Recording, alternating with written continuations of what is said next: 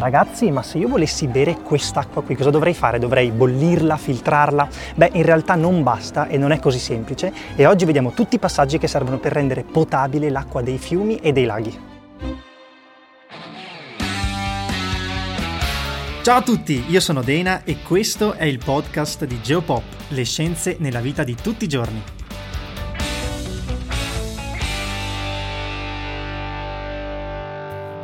Allora, cominciamo col dire che Un'acqua, per essere definita potabile, deve essere microbiologicamente pura, quindi senza microorganismi vivi tipo batteri, virus, alghe, eccetera, ma anche chimicamente sicura, quindi con i livelli di sostanze potenzialmente pericolose sotto un certo livello. E l'acqua potabile la possiamo ottenere o dalle acque sotterranee, quindi dalle falde acquifere, o dalle acque superficiali, cioè da fiumi o da laghi, oppure dal mare, tramite il processo di dissalazione. Oggi parleremo di come potabilizzare le acque superficiali, quindi quelle che arrivano direttamente da fiumi e da laghi, e vi mostreremo tutti i passaggi per passare da un'acqua sporca fino ad arrivare a un'acqua limpida e potabile.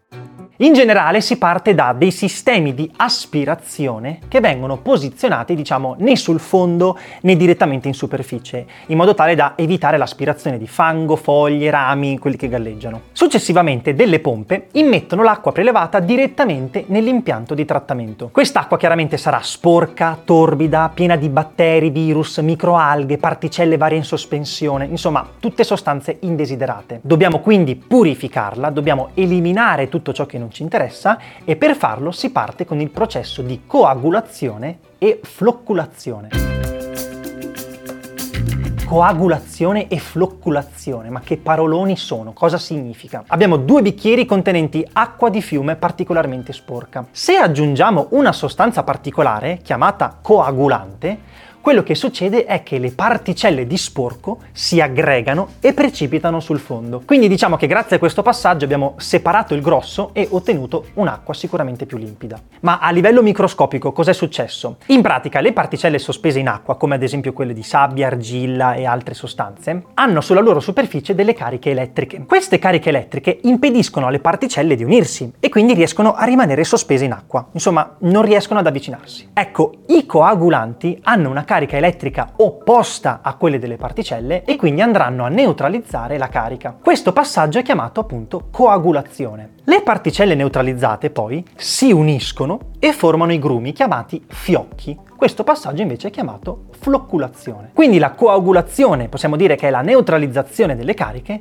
mentre la flocculazione è la formazione appunto dei fiocchi che precipitano sul fondo. A volte però ci sono delle acque un po' particolari a cui non basta aggiungere il coagulante per formare i fiocchi. In questi casi vanno aggiunti anche i cosiddetti coadiuvanti alla flocculazione, quindi altre sostanze che aiutano a formare i fiocchi più pesanti e a rendere più facile la loro separazione. In particolare possono essere aggiunti sia microsabbia che dei polimeri, come ad esempio amido o alginato. Cos'è l'alginato? È un estratto naturale di alcune alghe. Comunque, a questo punto, il flusso dell'acqua viene fatto rallentare per facilitare il processo di decantazione, altrimenti se continuiamo a mettere in movimento i fiocchi rimangono in sospensione. Ecco, quindi i fiocchi finalmente si depositano sul fondo nella zona di sedimentazione. Tutto il precipitato che si è formato sul fondo poi viene costantemente separato e rimosso, mentre l'acqua chiarificata, ovvero acqua pulita, diciamo senza le particelle di sporco, viene raccolta. In questa fase l'acqua sembra già limpida e molto meno torbida, ma per essere potabile dobbiamo eliminare tutti i microorganismi, come ad esempio virus e batteri, ma anche alcuni metalli indesiderati, tramite il processo di disinfezione. Questo step prevede l'utilizzo di ozono, cioè un gas che si può produrre artificialmente e viene utilizzato appunto in generale per disinfettare. L'acqua quindi passerà in un serbatoio dove viene fatto gorgogliare l'ozono. Gorgogliare. Cosa significa? In pratica si fa passare l'ozono sotto forma di bollicine attraverso l'acqua, un po' come quando soffiavamo con la cannuccia dentro al succhetto di frutta. Stessa cosa. Ora, il serbatoio dove si fa passare l'ozono è diviso in più compartimenti, così da rallentare il flusso dell'acqua e avere più tempo per l'ozono per fare il suo lavoro. E che cosa fa l'ozono? In pratica l'ozono ha la capacità di strappare elettroni, quindi si dice che è un ossidante. Nello specifico ossida sia la parete cellulare dei microorganismi, sia alcuni alcuni metalli, lasciando ossigeno O2, quello che respiriamo, come sottoprodotto. Questo passaggio renderà molto più efficace la filtrazione finale.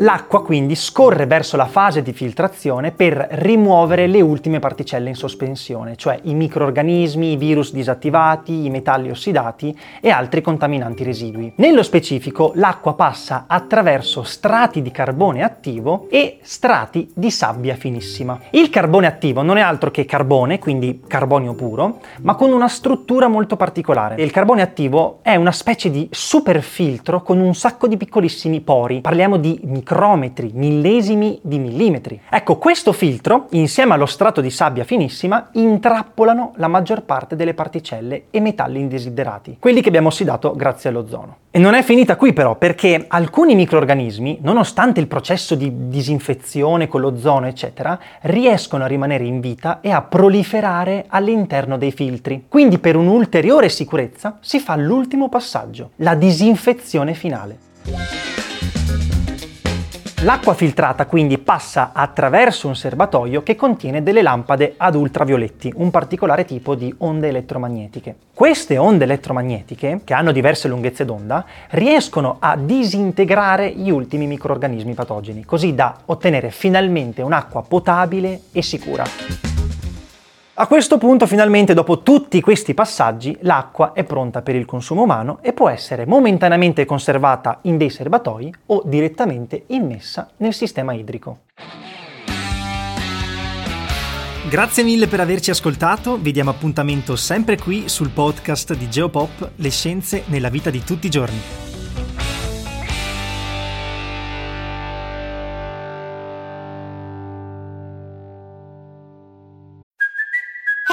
Kaylee Cuoco for Priceline. Ready to go to your happy place for a happy price? Well, why didn't you say so? Just download the Priceline app right now and save up to 60% on hotels. So, whether it's Cousin Kevin's Kazoo concert in Kansas City, go Kevin, or Becky's Bachelorette Bash in Bermuda, you never have to miss a trip ever again. So, download the Priceline app today. Your savings are waiting.